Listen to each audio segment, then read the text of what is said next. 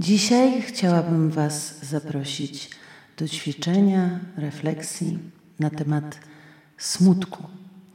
Jest to ćwiczenie Paula Gilberta z książki gdańskiego wydawnictwa psychologicznego Uważne współczucie.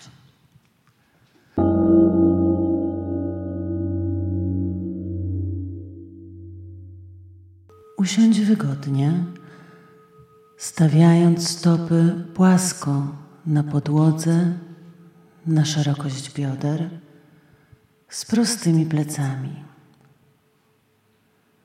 Spokojnie zamknij oczy albo skieruj wzrok na podłogę, nie skupiając go na niczym konkretnym. Przybierz wyraz twarzy łagodny, przyjacielski, jak w towarzystwie kogoś, kogo lubisz.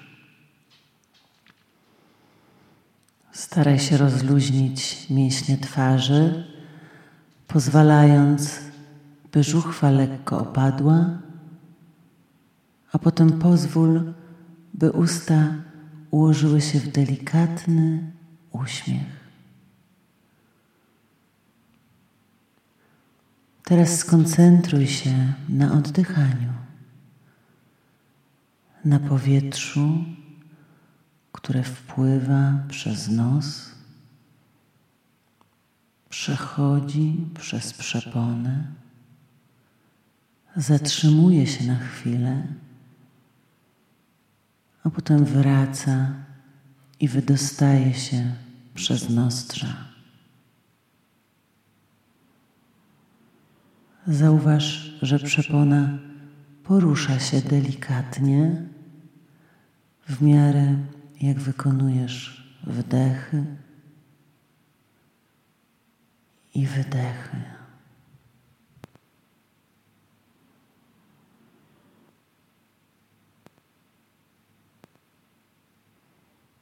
Teraz przypomnij sobie pewne obrazy widziane w telewizji. Pomyśl, że właśnie teraz tysiące dzieci umiera z braku żywności i wody. Matki są pogrążone w rozpaczy. Wielu ludzi cierpi albo umiera z powodu czyjejś agresji, okrucieństwa. Wielu innych gaśnie bólu wskutek chorób. Nie trzeba wiele czasu, aby takie obrazy napłynęły do umysłu. Podobnie jak szybko uświadamiamy sobie, że nasz świat z pięknymi zachodami słońca, ośnieżonymi szczytami na tle błękitu nieba, lasami, i rozkwitającymi wiosną kwiatami jest też światem ogromnego cierpienia. Nie powinniśmy być oślepieni pięknem do tego stopnia, by zapomnieć o cierpieniu.